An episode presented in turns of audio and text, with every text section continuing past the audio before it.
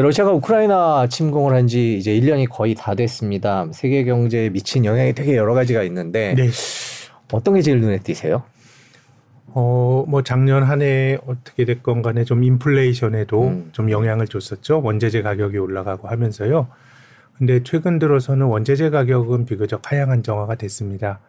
근데 좀 장기적으로도 그렇고 어, 이것이 거의 진영과 진영이 싸운 전쟁으로는 베트남전 이후로 처음 벌어진 전쟁이거든요. 네. 그래서 아, 뭔가 경제적 이해관계로 세계가 묶여있고 이런 경제적 이해관계가 전쟁 같은 것도 막을 거다라고 하는 기대가 있었는데 이제 우크라이나 전쟁은 어떻게 보면 분열된 세상을 음. 정말 상징적으로 보여주는 전쟁이거든요. 네. 그래서 그 과정에서 또 중국이 러시아를 지원 한 해 안 한 해 하면서 미중 갈등이 강화된 측면도 있고요. 그래서 크게 보면 뭐 경제적인 현상보다는 뭔가 분열된 그 세상을 확인하게 됐다.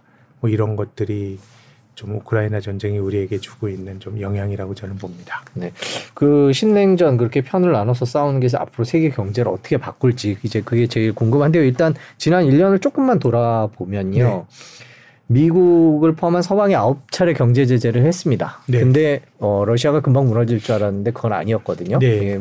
그 부분에 대해서는 어떻게 생각하세요? 지금 조 바이든 행정부가 또 새로운 조치들을 내놓고 있는데 어떻게 정말 어, 어떻게 러시아가 좀 어려워지고 있는 거는 맞는 것 같습니다. 네네. 근데 어, 작년 이맘때 러시아가 우크라이나를 침공한 이후에는 작년 상반기까지는 러시아 경제가 굉장히 좋았습니다. 음.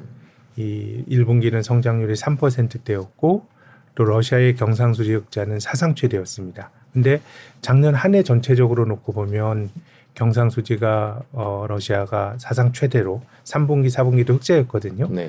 그러니까 어떻게 보면 원자재나 이런 것들은 경제 봉쇄를 하지만은 뭔가 이게 제대로 되기보다는 뭔가 이제 빠져나가는 구멍이 있는 것 같고 다만 그 러시아의 지디피 성장률이 이 분기, 삼 분기 때는 이제 역성장을 했습니다. 음. 예, 사, 마이너스 사 퍼센트, 마이너스 삼 퍼센트 역성장이니까 사실 경제가 마이너스 성장을 한다는 건 이게 자주 나타나는 현상이 아니거든요. 그래서 대외 수지는 경상수지가 어느 정도 뭔가 그 플러스니까 뭔가 러시아가 물건을 팔아서 교역은 됐는데 내수는 그야말로 아주 황폐화됐다고 봐야 될 것 같고요. 특히 러시아가 경상수지는 뭐 어떻게더라도 그 뭐 약간의 그 편법을 써서 원자재를 팔면은 경상수지의 흑자를 벌 수가 있는데 러시아가 제조업 기반이 강한 나라가 아니거든요. 음. 그럼 추론해 보면은 내수가 엄청나게 수입이 안 돼서 망가졌던 것 같아요. 그래서 두 분기 연속 지디피가 역성장을 했기 때문에 어, 경제 제재를 통해서 러시아 국민들의 삶은 굉장히 피폐해졌고 전체적으로 경상수지 흑자 빼고는 어, 작년 하반기부터는 이제 러시아 경제도 경제 제재로 뭔가 이제 주름이 잡히고 있다고 봐야 될 것 같습니다. 음, 그렇군요. 초반에는 의외로 잘 버텼던 것들이 네. 이제 중국이나 인도 같은 나라들이 조금 도와줬던 거였거든요. 네. 이제 뭐 아까 시작할 때 냉전 얘기를 하시기도 하셨습니다만은 이런 러시아와 인도, 중국, 뭐 인도는 약간 상황에 따라서 달라지긴 합니다만은 네. 이런 식의 경제 그 블록이라 그럴까요? 이런 것들은 계속 진행될 거다, 계속 유지될 거다 이렇게 보고 계십니까? 음, 뭐 이란도 러시아에 뭐 지원했다 아, 그렇죠. 이런 네. 얘기들이 있어요. 네. 따지고 보면. 어, 중국과 이란은 미국과 그 중국과의 이 대립이 핵심적인 어떤 대립의 구도라고 보면 뭐 인도야 약간은 원래 그 나라의 역사가 비동맹을 하면서 어, 뭐 제삼 세기라 그래서 네. 약간은 어, 양다리를 걸쳤던 그런 역사가 있는데 인도야 크게 보면 뭐 미국 쪽에서 벗어났다라고 말하긴 힘든데 어, 그 러시아와 중국은 상당히 어떻게 보면 좀 밀접한 뭐 중국 입장에서도 그, 어, 세계의 대국으로 글로벌 질서를 지켜야 되는 쪽에서 러시아를 지원하는 거에 대해서 뭐 그 명시적으로 말하진 않지만 오히려 미국 같은 데서 중국이 러시아를 지원한 뭐 증거가 있다 이런 얘기들이 나오니까요. 크게 보면은 이 구미권 나라들과 그리고 러시아, 중국, 이란 정도의 블록 그 나라들이 블록화된 구도로 가고 있다는 것을 우리가 또 다시 한번 확인하고 있다고 생각이 됩니다. 그 러시아 경제는 아까 조금 이제 점점 어려워지고 있다고 말씀하셨는데 중국 경제는 뭐 어떻게 보고 계세요? 중국도 뭐 그동안 그 건설을 통해서 투자를 하면서 성장을 지탱해 왔는데 지금 부동산이 굉장히 어려움을 겪고 있고 특히 이제 뭐 미중 간의 갈등에서 이 반도체 규제나 이런 거는 미국이 중국의 급소를 아주 정확히 찌르고 있는 것 같거든요. 그래서 중국도 어쨌든 뭐 개방화의 수혜를 받던 나라인데 조금 어려워지고 있는 거 아닌가. 물론 이제 올 한 해만 놓고 보면 코로나로 인한 경제 봉쇄를 해제하면서 작년보다 올해 성장률이 좋아질 가능성은 있는데 어, 어쨌든 중국이나 러시아나 보면 어, 특히 중국의 경우는 어, 그 동서냉전 붕괴 이후에 세계화에 가장 큰 수혜를 받은 나라입니다. 어, 수출 많이 하고 그렇게 한 거 아닙니까? 그래서 어, 이렇게 경제가 비효율로 돌아가면서 전체적으로는 중국이나 러시아 같은 나라들이 이런 나라들이 또 대표적으로 내수가 취약한 나라들이거든요. 그래서 저는 좀 뭐 어려움을 겪을 거라고 봅니다. 장기적으로 보면. 네, 저희 우크라이나 전쟁 일 년을 맞아서 신냉전 얘기를 해보고 있는데 중국, 중국 러시아 얘기를 해봤습니다. 근데 네. 상대적으로 인도는 중국에 네. 있는 공장들이 이제 철수를 하면서 뭐 이른바 뭐 여러 가지 표현했습니다만은 자유주의 진영이다, 뭐 네. 무슨 진영이다라고 얘기를 하면서 인도로 많이 넘어온다 이런 얘기를 하면서 수혜를 볼 것이다라는 얘기도 했고 실제로 애플의 공장이 옮길 네. 거다 이런 보도도 있었는데요. 그런 인도의 상황은 이미 수혜를 저는 뭐 많이 보고 있다라고 봅니다. 특히 인도가 정치적으로는 뭐 약간의 제삼 세기 이런 어떤 그 노선을 걸었던 역사가 있지만 경제적으로는 이제 모디 총리가 들어간 이후로 굉장히 실용주의적으로 바뀌고 있고 또 몇 해 전에 이제 인도 중앙은행 총재로 라구람 라잔이라고 하는 아이엠에프에 있었던 굉장히 유명한 이코노미스트가 갔었거든요. 그래서 많이 논란이 많지만은 이 이제 글로벌 스탠다드라고 하는 게 이게 뭐 사실 뭐 미국 미국의 미국식의 논리니까 네. 이게 뭐 꼭 답이다 이런 건 아니지만 기본적으로 지금 주류 자본주의가 돌아가는 논리는 그런 논리고. 중국은 약간의 이제 시진핑 정권 출범 이후에 뭔가 자기들 특유의 좀 독특한 어떤 모델로 가는 여러 가지 조짐들이 보이고 있거든요. 그래서 경제적으로는 인도가 수혜를 보기도 했고 또 어 그 그들이 가지고 있는 경제 체제도 투자자들에게는 이제 친화적인 쪽으로 어느 정도 바뀌고 있는데 다만 이제 저는 투자자의 관점에서 보면 이 투자라고 하는 거는 그 무형의 재산권을 그 경제가 혹은 그 사회 시스템이 잘 지켜줘야 되거든요. 근데 우리나라가 과거에 굉장히 고성장을 했던 팔, 구십 년대 이렇게 보면 한국의 주가가 좋았던 거는 팔십 년대 후반에 삼 조 호황 때 딱 삼 년 말고는 없었거든요. 음. 그럼 경제의 활력은 적어도 외환위기 이전까지는 한국의 팔, 구십 년대가 훨씬 더 지금보다 있었는데 주식이 장기간 못 올랐다라고 하는 거는 어, 결국 이제 고성장하는 경제는 기업들도 돈 벌 확률이 높습니다. 근데 이제 주식 투자라고 하는 거는 기업이 번 돈이 주주들에게 잘 와야 되거든요. 중간에서 안 세고. 이게 포괄적으로 지배구조고 거버넌스거든요. 그럼 우리 팔, 구십 년대 한번 회고를 해보면 이제 뭐 십 대 재벌에 속했던 그 국제그룹은 그냥 전두환 정권 때 정치 권력 그냥 막 없애버리고요. 그 당시에 삼 대 재벌이었던 그 대우그룹은 막 분식회계라고 했잖아요. 그래서 전체적으로 구도가 인도가 저는 뭐 나름의 이제 넥스트 차이나로 수혜를 보고 있는 건 맞는데 이제 투자자의 관점에서는 여러 가지 사회 제도적 인프라도 굉장히 중요한데 최근에 이제 분식회계 이슈로 연초에 인도 증시가 별로 이제 휘청휘청 거렸는데요.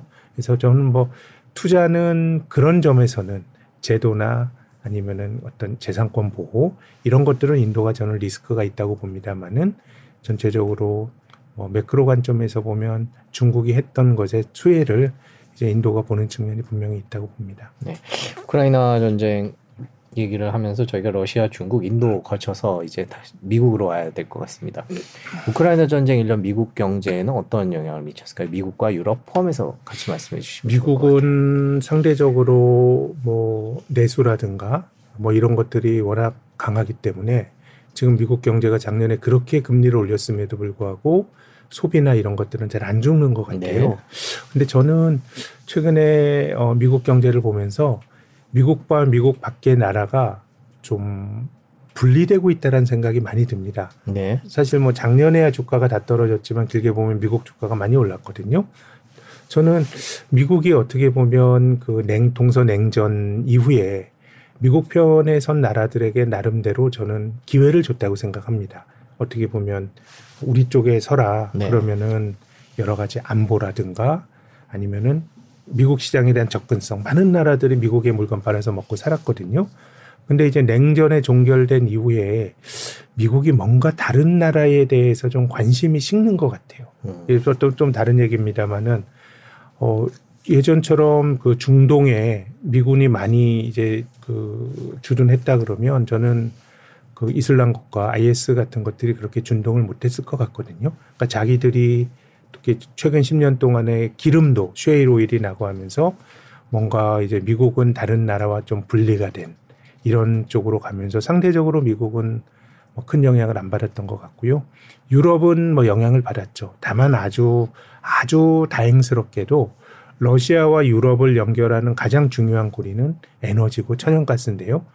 어, 올 겨울이 굉장히 따뜻했습니다. 네, 그렇죠. 천연가스가 굉장히 낮았고 그래서 이제 유럽의 경우는 또 천연가스도 많이 비축을 해놨다 그래요. 근데 이제 제 생각엔 내년 정도가 되면 러시아는 영구적으로 유럽의 고객들을 잃었다고 봐야죠. 어떻게 러시아랑 또 가스 교류를 하겠어요. 이렇게 막 닫고 이런 상황이죠. 못 믿죠. 예, 네. 그런 거라 그러면은 어, 다른 측면에서 보면 이제 유럽에 있는 나라들은 새로운 에너지라든가 이런 것들을 좀 이제 도입을 해야 되는데 이게 전체적으로 또 비용을 높이는 그런 요인들이거든요. 그래서 어, 뭐 미국은 괜찮았고 유럽은 에너지 때문에 전체적으로 고생을 좀 했습니다만은 그 다행스럽게도 날씨가 굉장히 따뜻해진 덕분에 어, 당초 우려보단 피해가 좀 적었던 것 같고요. 그래서 이제 어, 앞서 말씀드린 것처럼 천연가스 비축이나 뭐 이런 것들을 볼 때 작년은 그냥 뭐 무탈하게 넘어갔는데 올해도 유럽이 정말 나쁜 게 올해 반영되지 않을까란 걱정이 있었는데 전체적으로 유로존의 지디피 성장률이 작년에 한 삼 퍼센트 내외 성장을 했고요. 올해는 역성장으로 갈 거다라고 하는 관측도 있었는데 음. 연초의 지표들을 보면서 마이너스 성장은 아닌 쪽으로 조금 바뀌곤 있는데 크게 보면 아무튼 작년에 삼 퍼센트 성장하다가 올해 유로존이 뭐 제로 성장 정도 한다 그러면 유럽도 좀 영향을 받는다고 봐야 되겠죠. 네. 미국의 강달러 정책이 미친 영향도 좀 짚어봐야 될 것 같아요. 우크라이나 전쟁 이후에 어떻게 네. 보세요? 어쨌든 강달러라고 하는 거는 기축통화로서 미국의 헤게모니를 지키는 이제 그런 정책이었는데 전체적으로 미국이 가졌던 게 제 생각에는 뭐 달러의 헤게모니를 지킨다라고 하는 것도 있지만 작년에 인플레이션이 생기면서 미국 금리가 아주 가파르게 올라가고 네네. 미국 경제는 상대적으로 낮다 보니까 뭐 경제적인 논리로도 어느 정도는 강달러가 만들어질 수 있는 여건이 좀 된 것 같고요. 네. 어, 뭐 여러 가지 말씀을 드렸는데 저는 아무튼 세상이 좀 바뀌어질 것 같아요. 지금 우리처럼 제가 그 구십육 년도에 직장을 잡은 이후에 직장 생활하면서 봤던 거는 어, 세계화의 세상을 살았어요. 서로 우리가 교역을 하고 경제적으로 이해관계가 밀접해지고. 근데 한 사, 오 년 전부터 뭐 트럼프의 그 어떤 보호무역이나 이런 걸 보면서 우리가 좀 뭔가 좀 세상이 바뀌어지는구나라는 생각을 우리가 직관적으로 많이 하는데요. 네. 어, 저는 우리가 경험한 세계화가 크게 보면 한 삼십 년입니다. 천구백구십 년도에 통독이 됐죠. 구십일 년도에 소련이 붕괴가 됐죠. 그리고 우리나라가 또 중국과 수교한 것도 구십이 년이에요. 네. 전체적으로 동서냉전이 붕괴가 되고 사회주의권이 어떻게 보면 자본주의 블록에 들어왔고 굉장히 낮은 인건비를 기반으로 해서 전 세계 공장 역할을 했던 게 지난 삼십 년입니다. 네. 근데 우리가 대체로 세계화의 시대를 살리다 보면 이게 거의 비가역적인 질서로 생각할 수 있는데 저는 다르게 생각하면 한 삼십 년 그렇게 왔으면 세상이 달리 갈 수도 있다고 봅니다. 네. 어, 지금 우리가 경험했던 지난 삼십 년의 세상을 일반적으로 이 차 세계화라고 부르고요. 네. 일 차 세계화는 그 십구 세기 후반과 이십 세기 초에 있었습니다. 그때가 어떻게 보면 어, 제국주의 세계화죠. 네. 유럽에 있는 나라를 중심으로 해서 아시아와 아프리카를 식민지로 막 편입을 시켰거든요. 근데 그 구미권 나라들에게 착취당한 입장에서는 굉장히 부조리한 질서고 그게 뭐 맞진 않지만 그들의 입장에서는 이게 굉장히 좋은 질서였거든요. 그래서 어, 천팔백칠십일 년부터 천구백십사 년까지를 유럽 사람들은 어, 벨에포크 이렇게 부릅니다. 아름다운 시절. 네. 사십 년 동안 유럽이 전쟁이 없었어요. 그리고 앞서 말씀드린 것처럼 세계화가 진전이 되면서 그들 입장에서는 아주 더할 나위 없이 좋은 밸류체인이 만들어진 겁니다. 영국은 인도를 착취하고 심지어는 어, 중국의 그 마약까지 팔고요. 아편까지 네, 팔았잖아요. 아편, 네. 그리고 자기들이 가공을 해서 인도에 물건을 팔아요. 그래서 인도 민중들 입장에서는 너무도 부조리하지만은 영국의 입장에서는 너무 좋은 밸류체인이었거든요. 그리고 그때는 또 사십 년 동안 유럽 땅이 만들어진 이후에 전쟁이 거의 뭐 전쟁의 역사였거든요.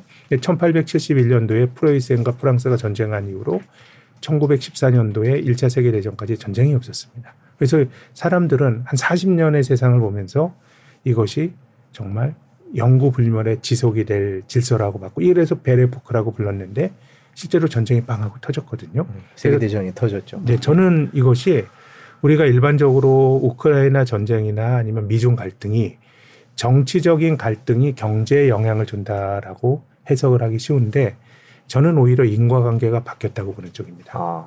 경제적으로 서로가 좋아질 일이 없으니까 사이가 나빠졌다고 보는 쪽이거든요. 먼저 일 차 세계대전 벌어지기 직전부터 말씀을 드리면 그 당시의 구조는 제국주의고 아시아와 아프리카에 식민지를 만드는 게 서구 자본주의의 팽창의 논리인데요. 뭐 식민지도 다 정벌하고 나면은 더 이상 늘릴 데가 없잖아요. 그래서 일 차 세계대전을 일으켰던 축이 독일과 오스트리아죠. 이 독일이란 나라는 그 후발, 그 십구 세기 후반에 독립국가가 된 후발 자본주의 국가다 보니까 더 이상 넓힐 데가 없으니까 저는 전쟁이 났다고 봅니다. 그럼 지금의 세상도 아, 그 사회주의권이 글로벌 경제에 자본주의 경제에 기여한 거는 싸게 만드는 능력이거든요. 근데 우리가 중국에서 사업하시던 분들이 중국에서 공장 빠져서 베트남, 인도네시아 가신다는 얘기를 십 년 전에 들었거든요. 네. 그러니까 싸게 만들었던 기능들이 이제는 후퇴하는 것이고요. 그럼 중국이란 나라의 물건을 파는 게 중요한데 지금 뭐 중국이란 시장이 굉장히 좀 내셔널리즘이 강한 나라이기도 하고 기본적으로 수출 중심으로 움직이는 경제이다 보니까 그래서 저는 지금 벌어지고 있는 일련의 일들이 트럼프나 혹은 어, 푸틴이라고 하는 아주 이단적인 인물들이 뭔가 사고를 쳐서 이런 정치적인 행위가 경제에 영향을 준다기보다는 뭔가 경제적으로 더 좋아지기 힘든 임계치까지 가면서 사이가 좀 나빠지고 있는 게 아닌가.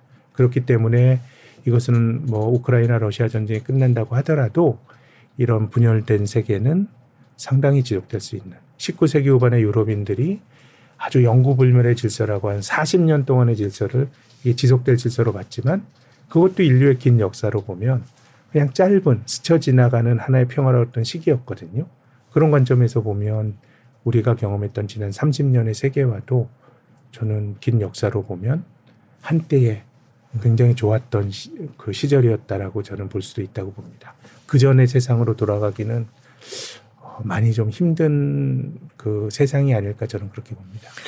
예, 강대국들을 생각해 보면 말씀해 주신 대로 이제 뭔가 달라지는 것 같은데 점점 이런 상황에서 더 힘들어지는 거는 작은 나라들인 것 같아요. 네, 네. 이번에도 스리랑카라든지 네. 뭐 또 뭐 파키스탄도 또 힘들다니 네. 뭐 레바논도 있고 뭐라 그럴까요? 이렇게 큰 사람들이 큰 싸움하는 틈에 너무 많은 나라들이 힘들어지는 거 아닌가 뭐 이런 얘기가 드는데 이런 경제적인 분위기에 대해서는 어떻게 생각하세요? 뭐 저는 음, 그런 일은 신흥국들이 어려운 일은 어느 때나 좀 있었다라고 보는 쪽입니다. 특히나 이제 뭐 우크라이나 문제보다는 미국이 금리를 올리면서 달러 가치가 강해질 네. 때는 늘 신흥국들이 어려움을 겪었거든요. 그래서 우리나라가 구십칠 년도 외환위기를 겪었는데 이것이 한국인들에게는 정말 뭐 엄청난 트라우마가 남은 건데요. 글로벌 전체적으로 보면 사실 그게 어 변방에 있는 하나의 소란이었거든요. 그래서 저는 신흥국에서 문제가 생기는 것이 글로벌 전체적인 리스크로 전이가 될 가능성은 높진 않다고 보는데 어, 말씀하신 것처럼 어, 한쪽 구석에서는 유탄을 맞는 나라들이 나오는데 그거는 저는 경상수지가 적자인 자기 힘으로 달러를 그, 그 기축통화를 벌어들이지 못하는 나라들은 굉장히 작년에도 어려웠고 앞으로 상당 기간도 좀 어려움이 예상이 됩니다. 그 이게 인플레이션이나 이런 그 경제 부진 같은 경제 부흥 네. 같은 이런 것들의 영향을 받았다고 봐야 될까요? 아니면은 그 나라들만의 어떤 특별한 영향?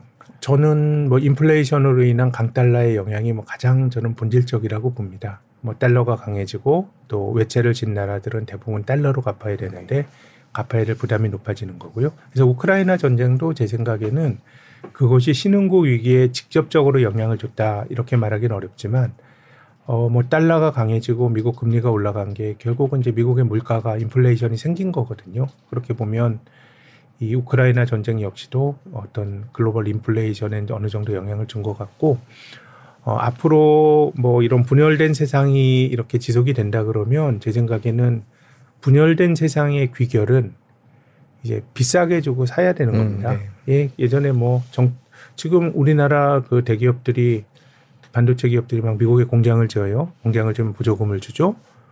어, 뭐 보조금은 경제적 인센티브가 됩니다만은 이것이 정치 논리인가 경제 논리인가 생각을 해보면 뭐 정치 논리죠. 우리가 중국에서 반도체 공장 돌려가지고 생산해가지고 수출을 하는 구조였는데 그래서 뭔가 세상이 조금 비싸지고 인플레이션이 생기고 이런 거라 그러면 인플레이션은 저는 뭐 상대적으로 약자에게 가혹한 경제 현상이라고 봅니다.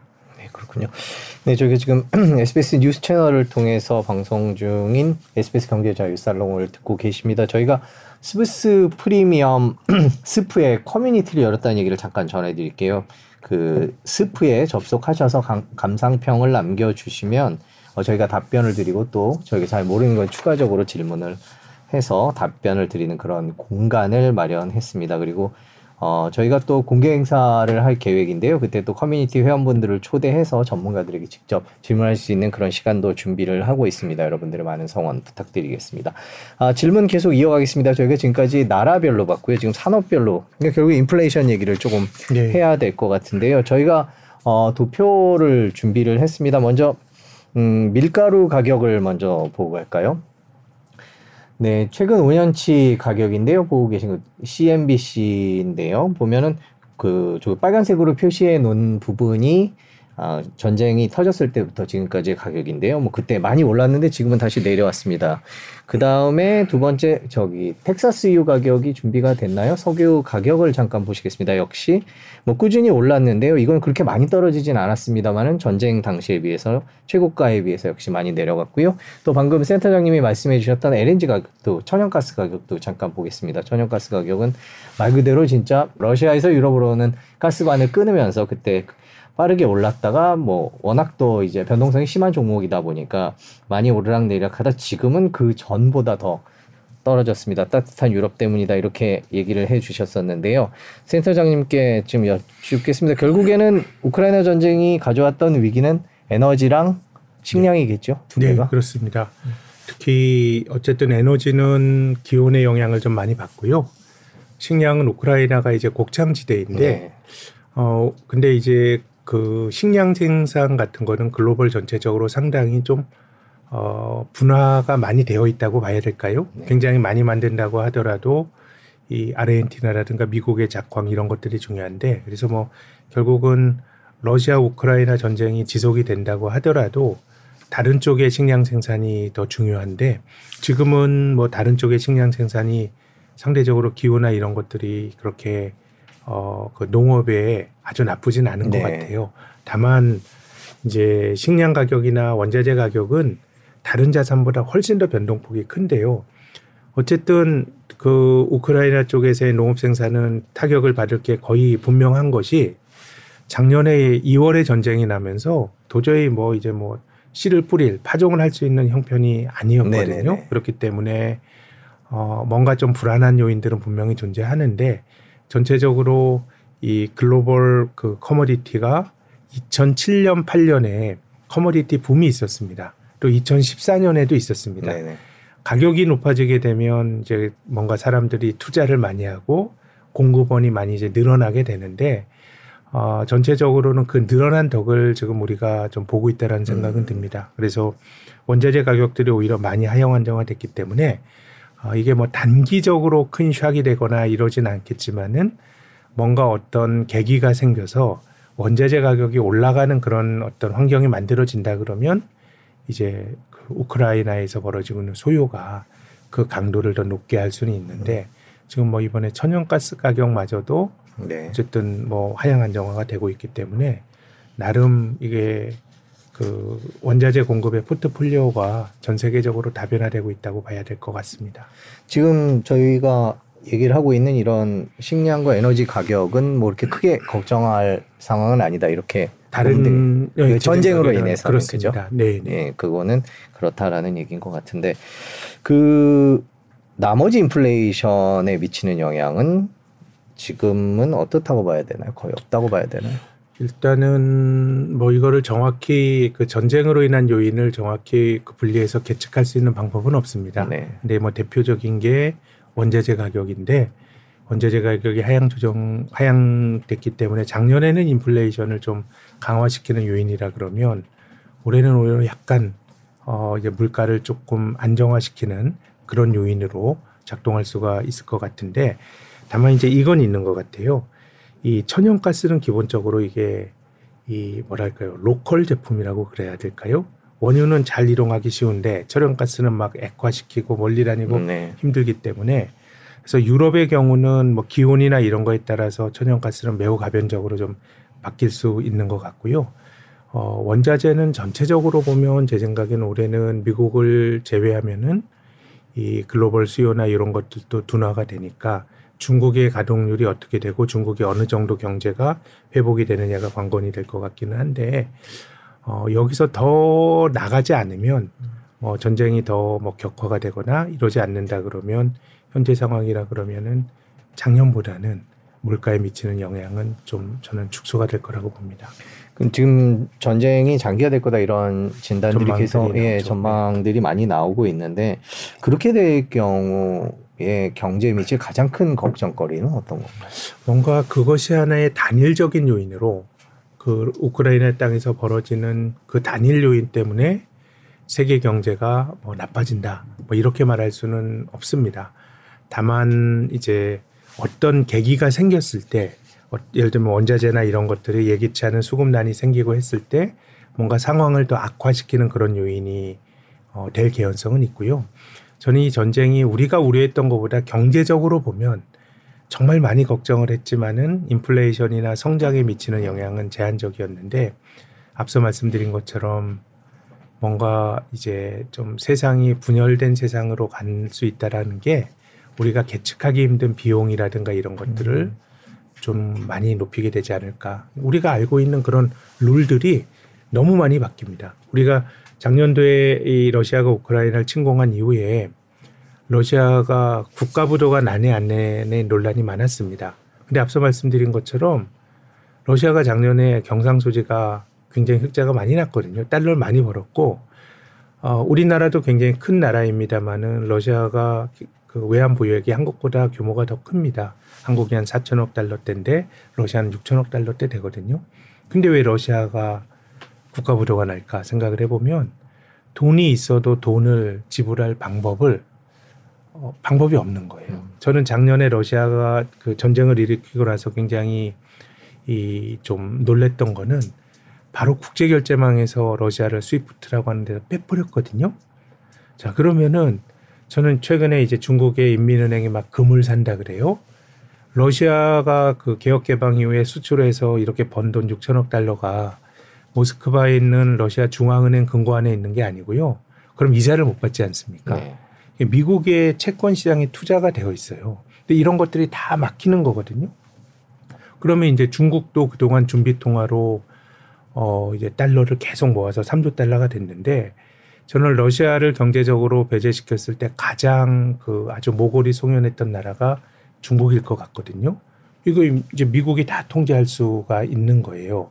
그리고 그 작년도 봄에 미국 의회에서 러시아의 그 재벌 올리가르히 어떻게 보면 이제 푸틴과 어, 결부가 된 재벌들을 어, 이 사람들도 이제 경제 제재를 받았거든요. 미국에서 재산이 동결됐는데 미국 하원에서 러시아의 재벌인 올리, 올리가르히의 그 재산을 팔아서 우크라이나 지원하자 이런 결의안이 막 통과가 되고 그랬거든요. 그럼 생각해 보시면 저는 이거 자본주의의 룰을 어기는 거라고 봐요. 저는 자본주의는 소유권이 중요하다라고 생각을 하는데 우리가 스위스에 있는 은행들이 도덕적으로 막 검은 돈 다 받잖아요. 그 은행가들을 도덕적으로 비판할 수 있다고 봐요.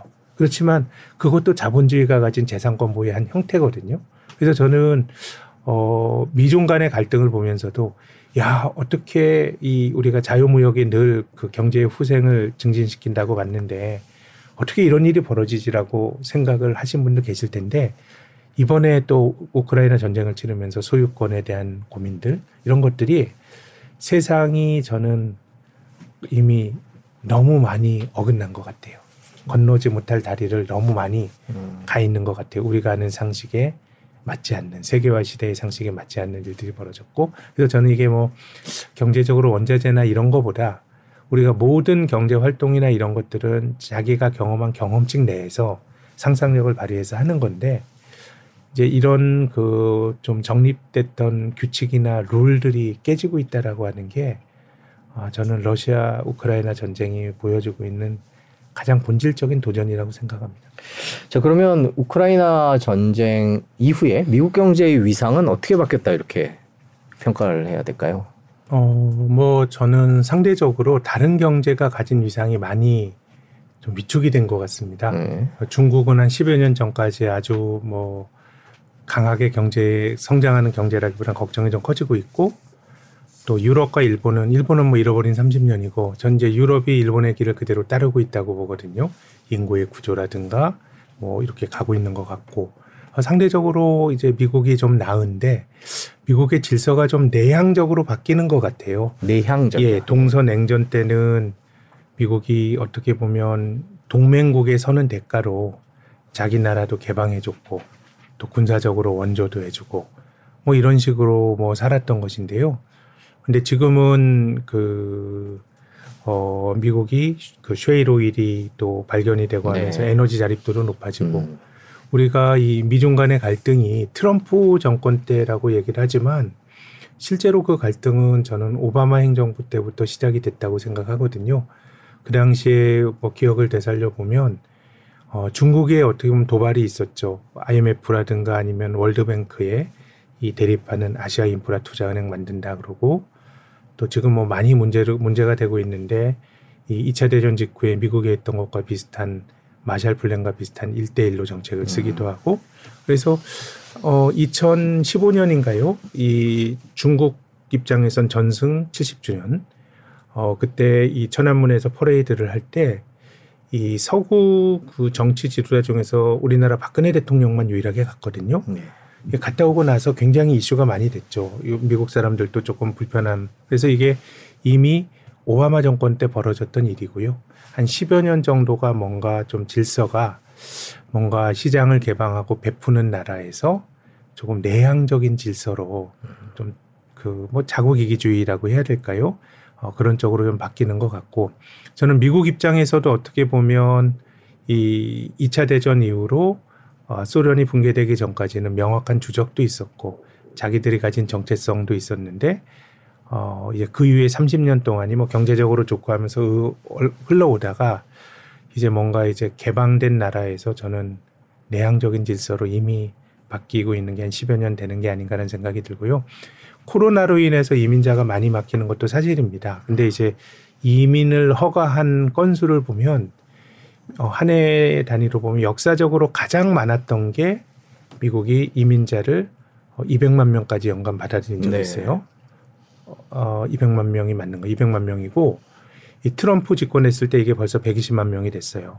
그러다가 트럼프 행정부 때 백십만 명 밑으로 떨어졌고 이천이십이 년 숫자는 보지 못했습니다만은 어, 그 최근에 이게 백만 명까지 턱걸이를 음. 하고 있거든요. 네. 그래서 이게 뭐 전체적으로 코로나나 이런 것도 있, 있겠습니다만은 전체적으로 좀 조금 과거보다는 좀 내향적인 질서로 음. 바뀌고 있는 거 아닌가라는 생각입니다. 맏형 역할을 많이 했었는데 이제 그거에 대해서 좀 소극적이 됐다. 그러니까 미국인들 입장에서 보면 그들이 추구할 수 있는 예전에 맏형 역할을 했던 거는 이 소련이라고 하는 명확한 주적이 있었던 네. 거거든요. 그래서 어떻게 보면 다른 나라의 안보와 우리나라도 그 미, 미팔군이 와서 있지 않았습니까? 굉장히 많은 병력이 왔던 거고 또 자국의 시장을 다른 나라에게 개방을 하는 이런 어떻게 보면 좀 조건 없는 근데 그 대가가 어떻게 보면 저는 동서냉전에 우리 편에 서는 것에 대한 인센티브였다고 생각하는데 이후에는 조금 그 구도가 좀 바뀌고 있는 거 아닌가. 이제 중국과 각을 세우고 있으니까 그럼 이제 어 이제 거기서 만약에 이제 미국 쪽에 있었을 때 인센티브가 있을 거냐 뭐 이거는 잘 모르겠지만 과거 냉전 때에 비하면 훨씬 더 조금 뭐라 그럴까요? 그것 역시도 좀 자국 중심주의적으로 간다고 봐야 되겠죠. 네, 예. 그렇군요. 그 전쟁이 계속 되고 있습니다. 지금도 이제 일 년이 다 됐는데 뭐 여러 가지 전망이 나오는데 장기화될 거다 이런 쪽의 전망에는 동의를 하십니까? 사실 금융시장에서 네. 이런 지정학에 대해서 깊은 통찰을 갖긴 힘든데, 근데 어, 그 오늘 아침에 그 보니까 뭐 일 년 반, 이 년이 지속이 될 수 네. 있다 이런 얘기도 나와서 뭐 전체적으로는 좀 길게 유지가 될 가능성이 있는 것 같습니다. 그런 네. 의견이 많은 것 같습니다. 그 뭐. 인명 피해가 워낙 많기 때문에 저희가 이제 일찍 전쟁이 끝나기를 다 모두 바라고 있는데요. 예전 얘기를 해보면 이제 전쟁이 끝난 이후의 경제 얘기를 조금 해보려고 하는데 네. 아까 뭐 얘기도 해주셨지만 일 차 세계대전, 이 차 세계대전 큰 전쟁들이 있었는데 네. 대체로 지금까지 전쟁이 끝나고 나면 어떤 경제가 어떤 모습이었나요? 음, 뭐 큰 전쟁이라 그러면 일 차 세계대전이 천구백십구 년에 끝났죠. 네. 어, 그 이후에는 사실 좀 나라마다 다릅니다. 미국은 승전국으로서 굉장히 좋았고요. 전쟁의 피해도 전혀 안 입었고, 그래서 천구백이십 년대가 미국의 그 재즈 시대라고 하는 소설 그 위대한 개츠비의 시대였거든요. 아, 네. 굉장히 흥청망청하는 미국은 굉장히 좋은 세상이었고, 어, 유럽은 매우 힘들었죠. 유럽은 그 바이마르 공화국 전범 국가의 부채 문제를 어떻게 해결할 거냐에 대한 이슈가 있었고, 또 영국과 같은 나라 승전국인데 음. 이 뭐 근본위제로 복귀하느냐 마냐 좀 논란이 많아서 어, 전쟁이 지속이 되고 정치적 긴장이 지속이 됐던 유럽은 굉장히 힘들었고 미국은 좋았던 것 같고요. 이 차 세계대전이 끝나고는 대체로 자본주의 블록은 굉장히 좋았습니다. 음. 근데 그 좋아지는 과정이 저는 미국이 동맹국들에게 베푸는 과정이었다라고 생각합니다. 네. 그렇다면 어, 지금 이제 미국이 보호무역을 하지만 저는 미국의 보호무역은 반칙이라고 생각합니다. 기축통화국이 그러면 안 됩니다. 이 기축통화국이 가진 장점은요. 본질적으로 외환위기라고 하는 게 뭐 발생할 수가 없죠. 다른 나라에게 지급할, 다른 나라가 수용하는 통화가 없을 때 외환위기가 발생하거든요. 이게 사실은 가장 결정적인 겁니다. 한국에서 여러 가지 문제가 생긴다. 원화로 발생한 문제는 한국은행이 돈을 찍어내서 해결하면 됩니다. 그런데 달러의 문제가 딱 걸리면 이거는 그냥 국가부도가 나는 거거든요. 외환위기처럼. 근데 기축통화국은 뭐 그런 문제가 발생할 가능성이 없습니다. 자, 그러면은 미국이 그 기축통화국이라는 거는 자국 돈을 다른 나라가 많이 가지고 있어야 되거든요. 그러면은 돈을 뿌리는 방법은 일단 경상수지 적자를 자기가 감내해야 됩니다. 나 다른 나라로부터 내가 물건을 받고 돈을 뿌리는 거예요. 그렇기 때문에 기축통화국이 가진 아주 운명 중에 하나는 이 대외 수지 적자가 쌓이면서 그 나라에 대한 걱정이 많이 커집니다. 음. 그래서 어, 육십 년대에 그 경제학자였던 트리핀은 이걸 트리핀의 딜레마라 그랬는데 이건 기축통화국이 짊어져야 될 운명이야. 남의 나라 물건을 받고 그 대신 돈을 줌으로써 무역 수지 적자가 고착화되는 거고. 근데 이 차 세계대전이 끝나고 나서 다른 나라들이 미국에 돈을, 아, 물건을 팔 수 있는 나라가 없었죠. 그 당시에 세상의 중심이었던 유럽과 아시아 구대륙은 전쟁으로 쑥대밭이 됐거든요. 그때 미국이 했던 건 뭐냐면 돈을 공짜로 줬죠. 마샬 플랜을 통해서 유럽에 돈을 줬고 우리나라도 한국 전쟁 이후에 대미 무상 원조 많이 받았거든요. 그랬죠. 물건 만들어 못 팔면 돈이라도 뿌릴 정도로. 그래서 천구백오십 년대, 육십 년대에 그 자본주의가 누렸던 번영은 이 파괴로 인한 복구의 과정이 있고요. 그 과정에서 미국이 리더십을 발휘했다라고 생각합니다. 그래서 전쟁 이후에 꼭 경제가 나쁘다 이렇게 말할 수는 없는데 그럼 이제 지금의 질서가 그런 거냐라고 생각하면 지금 미국은 그때에 비해서 훨씬 더 저는 뭐라 그래요? 편협해졌다고 해야 될까요? 아니면 자국 어쨌든 그런 이기 그 그런 리더십은 본질적으로 아닌 것 같아요. 또 한편으로는 미국이 어쨌든 냉전 이후에 지향해야 될 다른 나라에게 베풀어야 될 그런 어떤 가치나 이런 것도 없어진 거기 때문에 그래서 어 일 차 세계대전 지나고는 어수선했던 유럽은 안 좋고 미국은 좋았고 이 차 세계대전 지나고는 두루두루 좋았던 자본주의 황금기였는데 이번에는 어쨌든 전쟁이 끝난다고 하더라도 그렇게 깔끔하게 이 차 세계대전 전, 그 전후처럼 어, 후처럼 좋은 일이 벌어지기보다는 저는 좀 어수선한 뭐 일부 복구 수요가 있을 수, 복구 수요가 있을 수 있겠지만 그럼 이제 미중 간의 갈등은 어떻게 될 거냐. 블록화된 세상에서 저는 매우 좀 어수선하지 않을까 뭐 그런 생각입니다. 그러니까 예전에 마셜 플랜처럼 미국이 음, 우크라이나를 포함한 유럽 쪽에 지원을 그렇게 할 가능성이 뭐 예전같이 그렇게 적극적으로 나설 가능성은 높지 않다 이렇게 보고 계시는 거군요. 뭐 미국이 뭐 부분적으로 뭐 한다고 하더라도 그 세상에서 어쨌든 그때는 그 서구 세계는 미국이 리더십을 가지면서 베풀었던 리더가 베풀었던 역사가 있는 거거든요. 근데 지금은 뭐 이 공장대에서 우리 우리나라에 지으라고 지금 압박을 하는 네. 그런 세상이기 때문에 뭐 제 생각에는 어 그 우크라이나 종전보다 미중 간의 갈등이 어느 정도로 좀 스무스하게 풀릴 음. 거냐가 혹은 또 그 긴장이 고조될 거냐가 아, 더 중요한 변수라고 봅니다. 네, 우크라이나 전쟁의 영향을 짚어보고 있는데 저희가 안보와 관련된 안보 산업 얘기를 안 할 수는 없는 것 같습니다. 질문이 몇 개 남아서 좀 서둘러서 여쭤볼게요.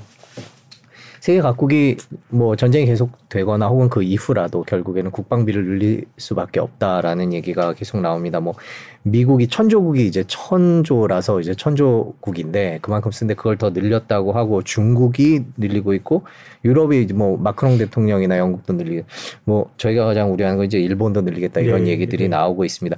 안보 산업은 당분간 이런 쪽으로 계속 갈 거다 이렇게 전망하고 계십니까? 우리 시대의 성장 산업일 것 같은데요. 네. 이 그 미국의 그 방위 산업체 주식으로 그 형성이 그 구성이 된 이티에프가 있는데요. 어 뭐 올 들어서 미국 주가도 바닥에서 꽤 올라왔습니다만은 그래도 고점 대비해서 한 십 퍼센트 이상 나스닥은 이십 퍼센트 이상 밀려 있는 거죠. 근데 지금 그 방위 산업 이티에프는 지금 역사적 최고점입니다. 떨어진 걸 거의 다 이제 만회를 했으니까 어, 어느 정도 주식 시장도 이제 그런 기대가 기대를 주가에 투영하고 있다고 봐야 될 것 같습니다.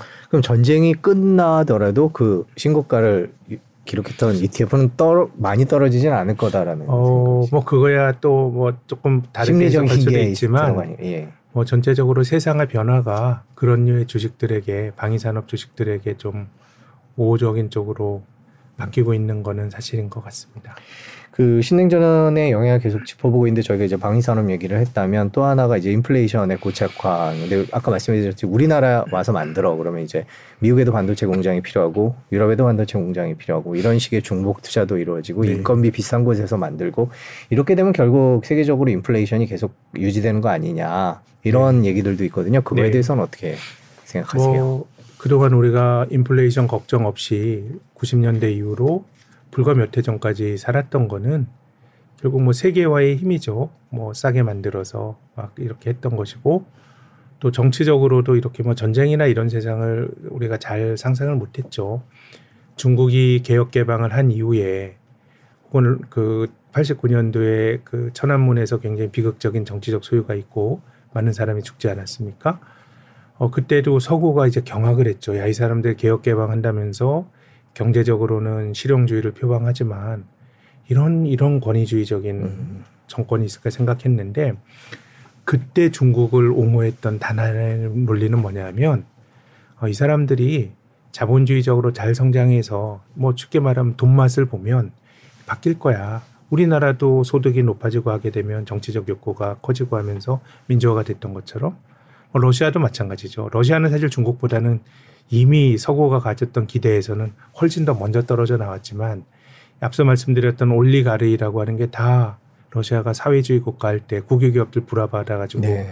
부자가 된 거거든요. 이게 다 정치적인 연구로 한 건데 아, 뭐 초기는 그렇지만 괜찮을 거야 라고 했는데 이게 아니잖아요. 오히려 전쟁까지 지금 발생한 거기 때문에 뭔가 세계화 과정에서 효율이 어, 우리들의 삶을 규정하고 경제적으로 효율은 물가의 하락입니다. 싸게 만들어서 싸게 사는 건데요.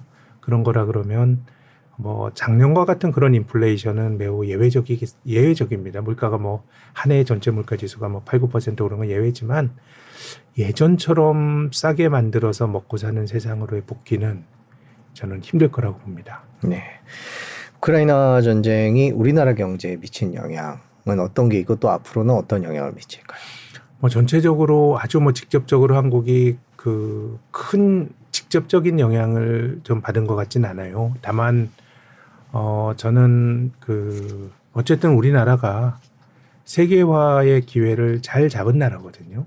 세계화의 기회를 잘 잡은 나라고 또 우리나라가 뭐 내수야.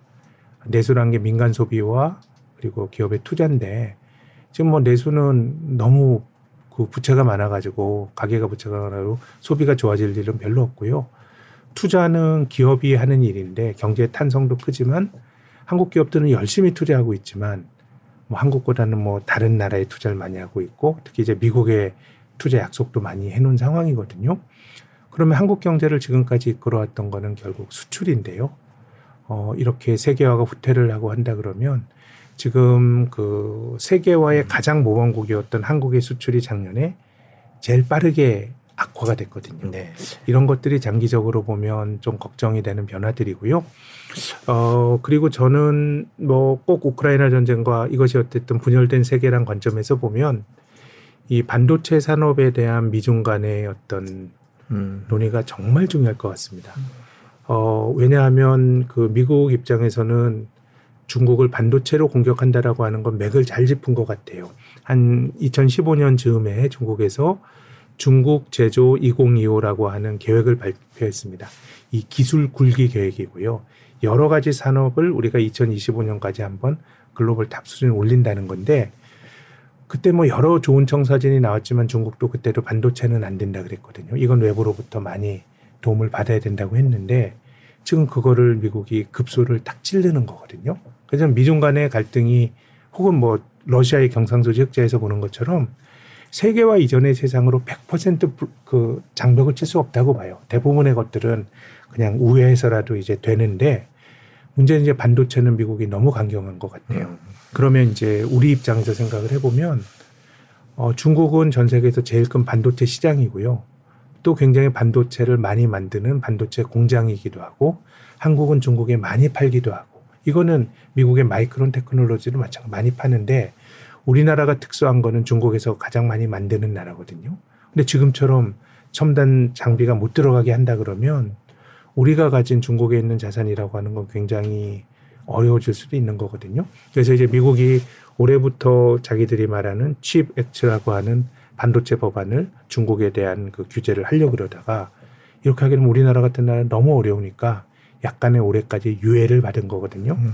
이제 내년에 어떻게 될 거냐가 매우 중요한데요. 어, 앞서 말씀드린 것처럼 세상이 러시아, 중국 이런 나라들의 블록과 미국, 유럽, 뭐 일본 이런 쪽으로 이제 나누어진다 그러면은 어, 뭐 안 그랬으면 좋겠고 또 뭐 안 그럴 수도 있고 우리가 그것을 뭐 꼭 그럴 거다라고 드리는 말씀은 아니고요. 뭔가 우리가 개연성이라든가 가능성을 가지고 말씀을 드리면 그 과정에서 우리와 같은 정말 수출 의존도가 높은 나라가 어, 이를테면 뭐 유탄을 맞을 수 있다는 게 걱정이죠. 네, 그렇군요. 자, 우크라이나 전쟁 일 년을 맞아서 저희가 경제에 미치는 영향 짚어봤습니다. 오늘 긴 시간 고맙습니다. 감사합니다.